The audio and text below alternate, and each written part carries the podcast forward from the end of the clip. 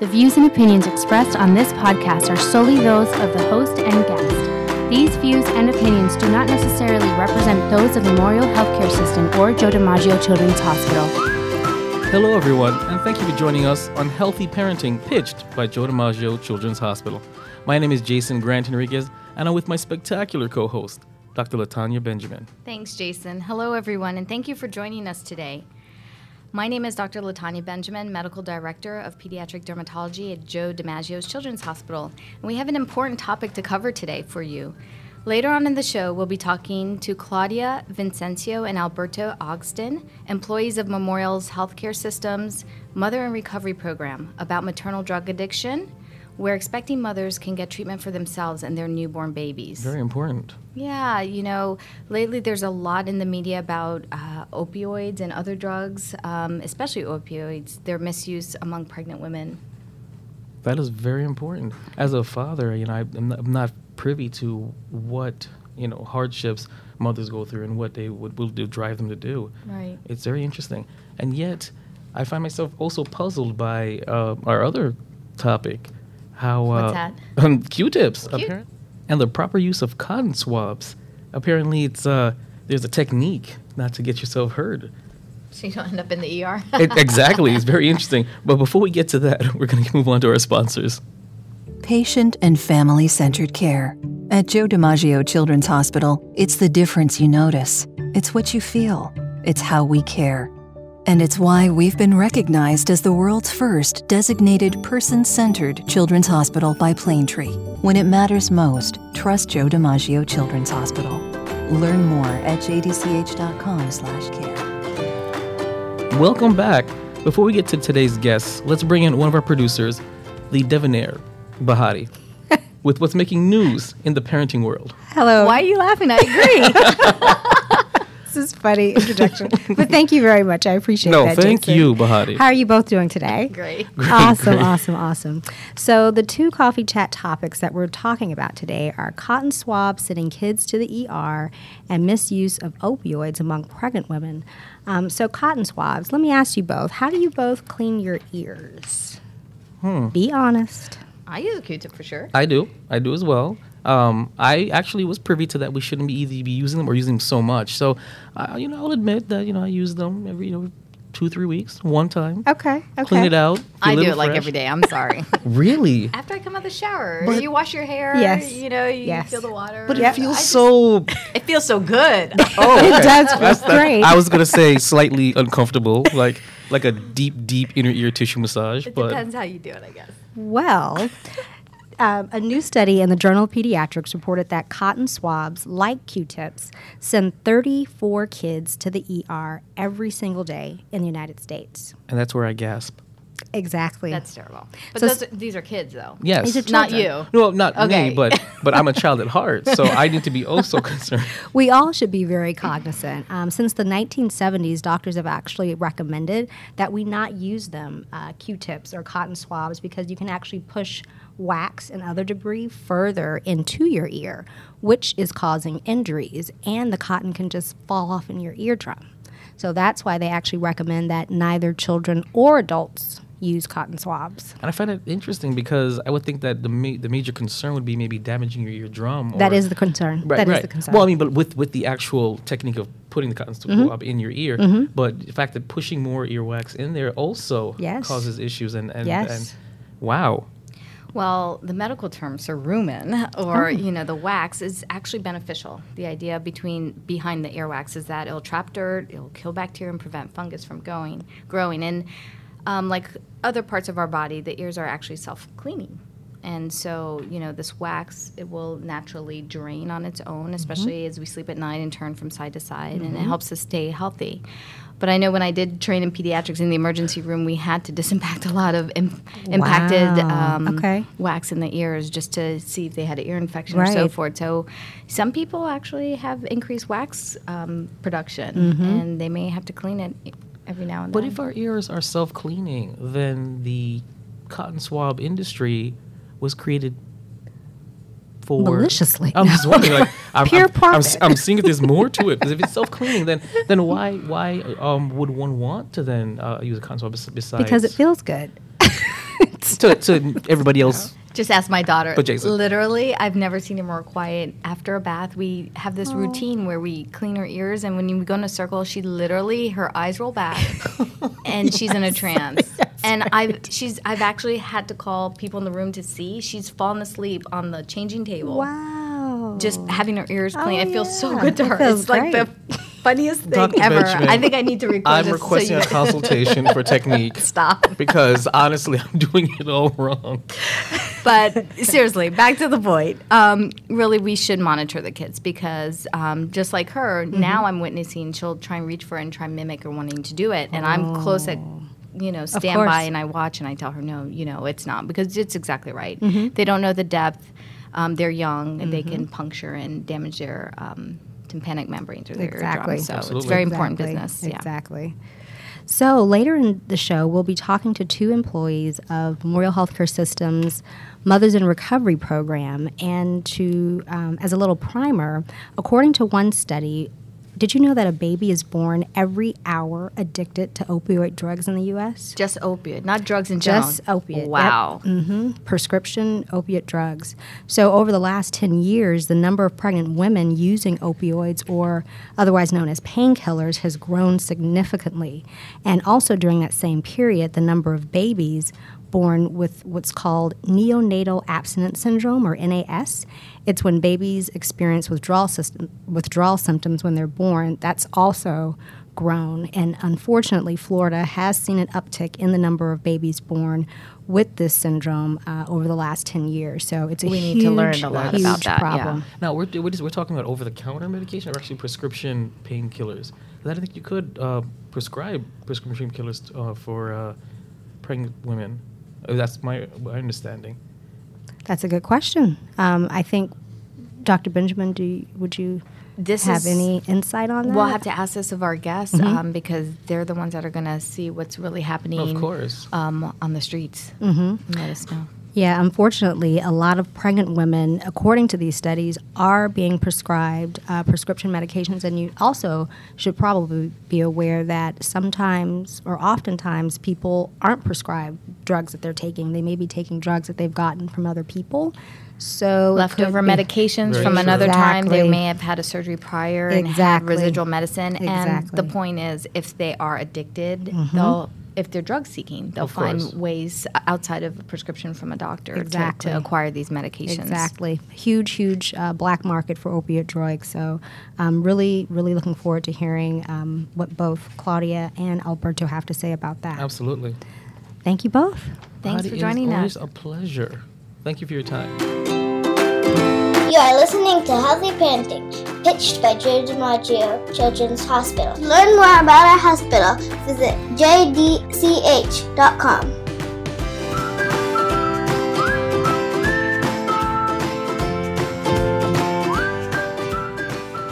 Welcome back, and thank you once again for joining us on the Healthy Parenting Podcast. I'd like to welcome today's guests, Claudia and Alberto of the Mothers in Recovery Program. Hi, Claudia. Welcome, Roberto. welcome. Hi, guys. Hi, guys. So, tell us a, a little bit about your background and how it came to be where you're involved with the recovery of drug and alcohol addictions and mothers and newborns. I'm a licensed clinical supervisor and also a licensed marriage and family therapist. And I've been with Memorial for uh, 13 years and counting. Oh, great. And um, so I've experience in mental health and working with substance abuse issues in the community for a long period of time. Fantastic. Excellent, excellent. And uh, I'm probably in the system a little less time, going on about seven years. I am a psychopharmacologist. I'm also a uh, clinical toxicologist. And a lot of my training had to do with uh, substance use and really the therapies that are involved and how to treat these uh, individuals. Um, specifically, now we're dealing with mothers and the effects that may happen on the newborn. But uh, that's basically the extent of the background. Interesting, interesting. Um, well, during our coffee chat, we actually had a mini discussion about the growing opioid addiction with uh, pregnant women, and um, you know, a lot, a lot of news stories like that. It's becoming an epidemic. Are you seeing more painkiller? Are you seeing more mothers needing treatment or prescription drugs, or or, was or is it legal drugs? So uh, it, it, there's definitely a growth uh, in in the amount of mothers needing assistance. I would say, especially in South Florida and and, various different pockets of the United States, uh, we're also seeing similar trends. We did see a significant increase in the use of opioids in the early 2000s, um, and this was initially attributed to prescription habits.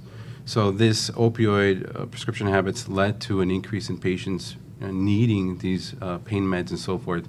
And what we what we've seen, especially locally, is there has been a reduction in access to a lot of these pain meds, which is a good thing, but it's also led some of these patients to access other means, including heroin. So in South Florida, particularly, we've seen a triple, almost maybe quadruple, increase in the rates of heroin use um, in patients that were previously on opioids. I did not know that. I wow. did not know that either. So Jason brought up an interesting question prior um, to your both of you joining us. Are these mothers becoming addicted because they were prescribed medications prior to their pregnancy and then it goes on into pregnancy, or are they receiving prescription medications while they're pregnant? So uh, I would say the majority, the majority of these moms uh, were prior to them becoming pregnant. Um, very few times is it a patient that initiated this habit just because it's they picked up heroin, let's say. Most of the time is they were prescribed something. Um, there are cases even of some patients who were initially uh, receiving treatment in an ED, for example, or in hospital, and they required an opioid to help treat a pain issue, and then they were continuing on this opioid, and then for a, a valid medical reason, but then it became an addiction, um, and that's what we're dealing with today. Yeah, I think to um, Alberto's point, one of the things that they found when they looked at analysis of patients who are on pregnant women on Medicaid, and they looked at some of the prescriptions that they were filling on a national level, and they were being prescribed these um, opioids at high rates. So they might have started on these medications before they were pregnant, and I think that's usually the case, but they were continued by their doctors while they were pregnant on these medications. While they were pregnant, they were still that- able to get prescriptions. Is that is that normal? I mean, if, if I can use that term. So that's a it's a good it's a good question, and I would say there are nothing is uh, black and white. There's always a gray. So there there are some in, uh, instances where moms do have significant pain, and you need to treat the pain. Um, so it makes sense. Um, I would say normal. Is, um, many of them do not, and there there are ways that we can uh, reduce the demands of the opioid or altogether eliminate it. So I would say for a long time, the understanding has been if a mother is um, using an opioid and then they do become pregnant and so forth, the recommendation is to switch them to methadone. And methadone is also an opioid, and it's actually been around for over 40 years. And methadone is is a, the considered the um, gold standard up until uh, what we initiated, and the patient would be on methadone in place of this opioid for the duration of the pregnancy. So, and uh, just to add to that, I think that opioid prescribing practices are changing, and this has only been in the last couple of years. So, last year, the Surgeon General uh, Vivek Murthy came out with a, a report on the opioid addiction, and there were prescribing practices that they were recommending because there's been liberal prescribing of opiate o- Right, right. opioids, and then now that we're cutting back, like Alberto mentioned, people that now can't get that prescription. So I think doctors, maybe to a pregnant woman now, will be a lot less likely to prescribe that medication. But she's, if she's already addicted, she may be going to the street and getting medications there. So now you have someone who's maybe using heroin off the street, and the way that these women have been treated up to now is to put them on methadone maintenance for long periods of time, and we can maintenance throughout their pregnancy, and we can talk about what some of the consequences or unintended consequences of that has been. You know, that actually helps clarify that because it really was something I was really concerned about when I read. that. I was like, okay. I mean, I, I know myself and the audience would love to hear a roundtable discussion between my co-host and our guests about the impact that drug addiction has on newborn babies. And I, I, I think that's probably one of the greatest issues when, um, before we started our program, there the concern in our community, and I think this is nationally, is that there there are we are seeing these trends of an increase in neonatal abstinence syndrome. So the babies that we have um, are being born with higher rates of neonatal abstinence syndrome. What is neonatal abstinence syndrome? Can you define that for us? Sure. So neonatal abstinence syndrome is essentially a, um, a set of symptoms a baby exhibits um, when they're born, and it's basically what the what the word is saying. They're abstaining. They are abstaining from some um, compound, and when when we're describing uh these in opioid specifically, we're discussing opioid withdrawal, but it could be anything really. So it's not just opiates and opioids. It could be benzodiazepines, which is another controlled substance. It could be cocaine. So, nevertheless, e- essentially, the baby starts exhibiting some uh, a variety of withdrawal signs and symptoms when they're born, and these signs and symptoms can be very severe. And anybody that's worked with the with the neonatal uh, can tell you that when a baby is diagnosed with uh, NAS, neonatal abstinence syndrome, it's it's it's very difficult to watch uh, how the baby um, goes through this. Uh, It could be uh, a very high pitched crying, um, a baby that won't be consolable. So it's very difficult to see. And then we can treat the baby, and the treatment of neonatal abstinence syndrome is actually to initiate uh, an opioid to prevent the withdrawals the baby is, going through. And that's the problem. So the neonatal abstinence syndrome that may ensue needs to be treated with an opioid, and we're oftentimes treating this baby for an average of seven, sometimes 30 days Wow. with an opioid in a NICU setting to prevent the severe withdrawals that the baby is suffering from. I know you mentioned uh, uh, inconsolable and crying, but I mean, what other symptoms? Because I'm thinking of a newborn is crying, it's sleeping, it's crying. So, what other symptoms would you would, would be a red Are flag? Are you saying that that's normal? Well, no, well, but I'm saying, you- so you know, crying, yeah, but That sounds like a normal baby. exactly. So I'm saying, I mean, I So that in- don't, I. I don't know if I would, if I'd be able to recognize a, Yeah. a, a child going through uh, that, those withdrawal symptoms with you know just you know inconsolable crying. So, so essentially, an, an opioid th- does a variety of things in, in a human body. One of the things uh, an opioid does in the human body is that it uh, reduces our respiratory rate. It reduces the ability for the body to release something called norepinephrine. So that is basically the ability for your heart to beat faster. It changes it changes your GI motility. So a, an opioid can cause constipation.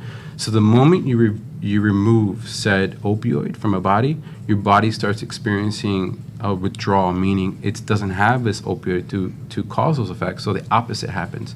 So in other words, the high pitched crying, inconsolable, diarrhea, heart rates, uh, the heart rate, the heart's racing fast. failure to thrive. right. So the Okay. baby's not responding to it. Even the, the nurses or the caregiver are trying to help the baby, console the baby, and that inconsolable is the baby can't stop crying. It's just uh, their bod- body's like writhing in pain. So maybe a lot of people may not know somebody or have seen somebody going through withdrawal symptoms from an opioid, but maybe you've seen it in the movies, which is obviously in the movies. But um, imagine a newborn baby going, through that. through that pain. that. Yeah. Wow. How devastating it is. And I can't imagine any mother would want to witness that in their child. Do you find that you have more likely for success for a pregnant woman getting her off of, of drugs during that time, just thinking about the baby? So or is that talk- just like, So we'll talk about some of the some of the statistics that we see currently. So the the prior to what we initiated, the current standard of practice, like uh, Claudia mentioned, was initiating methadone, and methadone is an opioid itself.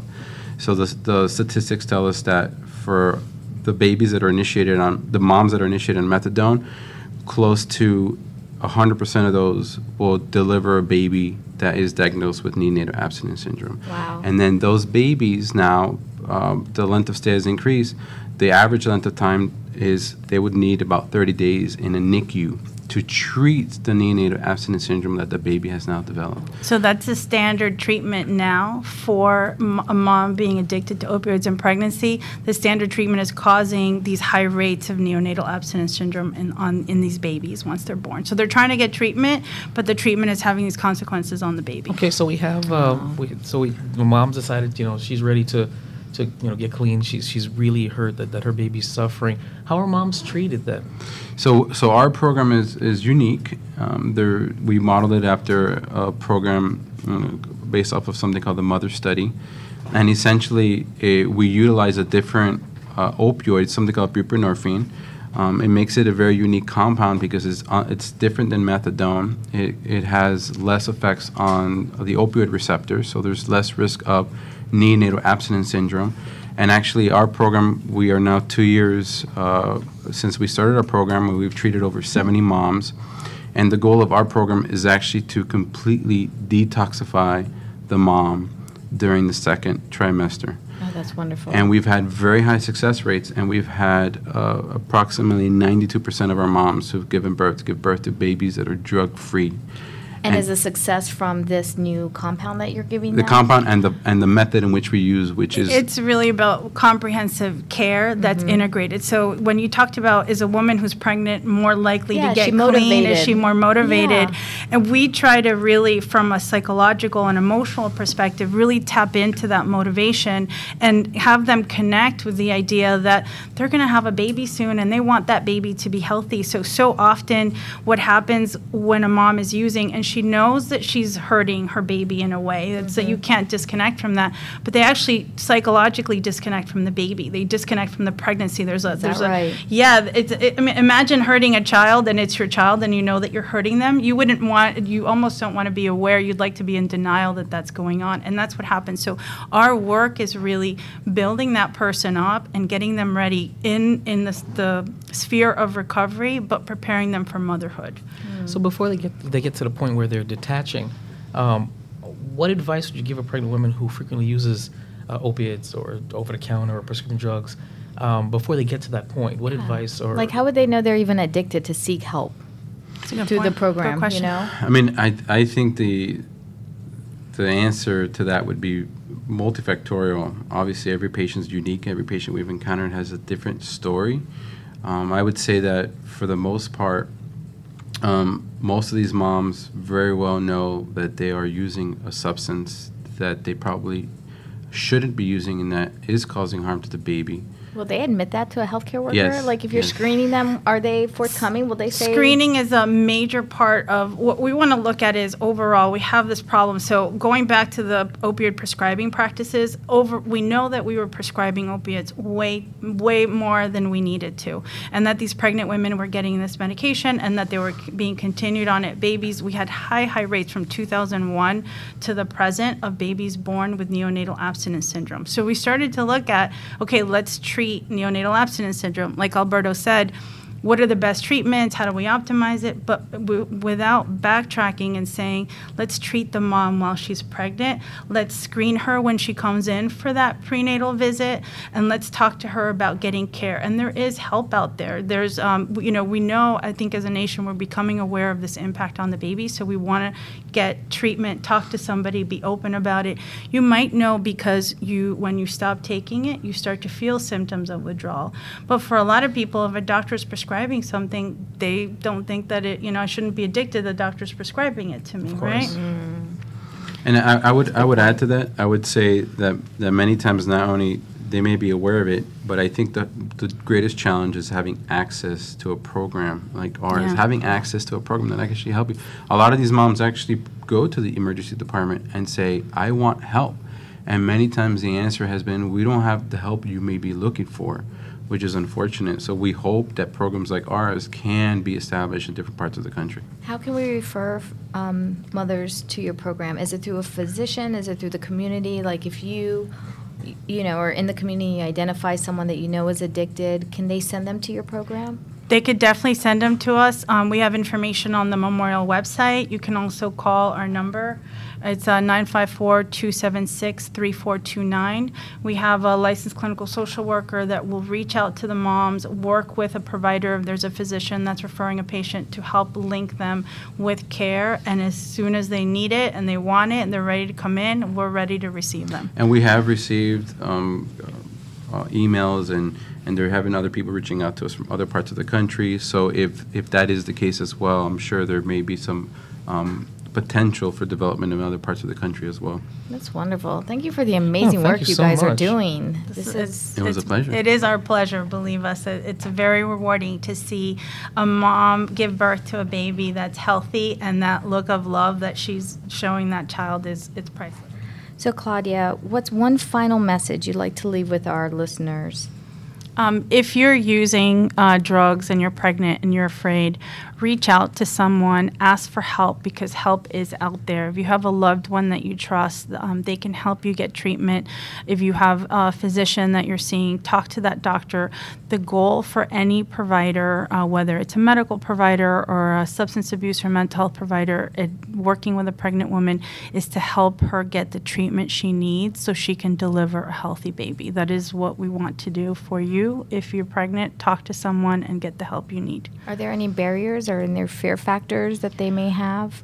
Definitely, I think if if um, someone who's pregnant and using drugs, I, I'm sure that they're thinking that their baby is going to be taken away from them if they admit that they are using drugs. However, it is exactly the opposite. If you are pregnant and are in treatment and you're seeking treatment, you're going to have a higher likelihood of keeping your child. If people who have issues is after they give birth and if they've been using their entire pregnancy and not sought help. So if you're pregnant, um, the state of Florida is not going to take your child away because you're using drugs while you're pregnant and you're seeking treatment. And I would add to that, I would say that if you don't actually seek help, the once the baby is born, they test the meconium, which is the first stool, and that will that will have all the substances that were were used during pregnancy.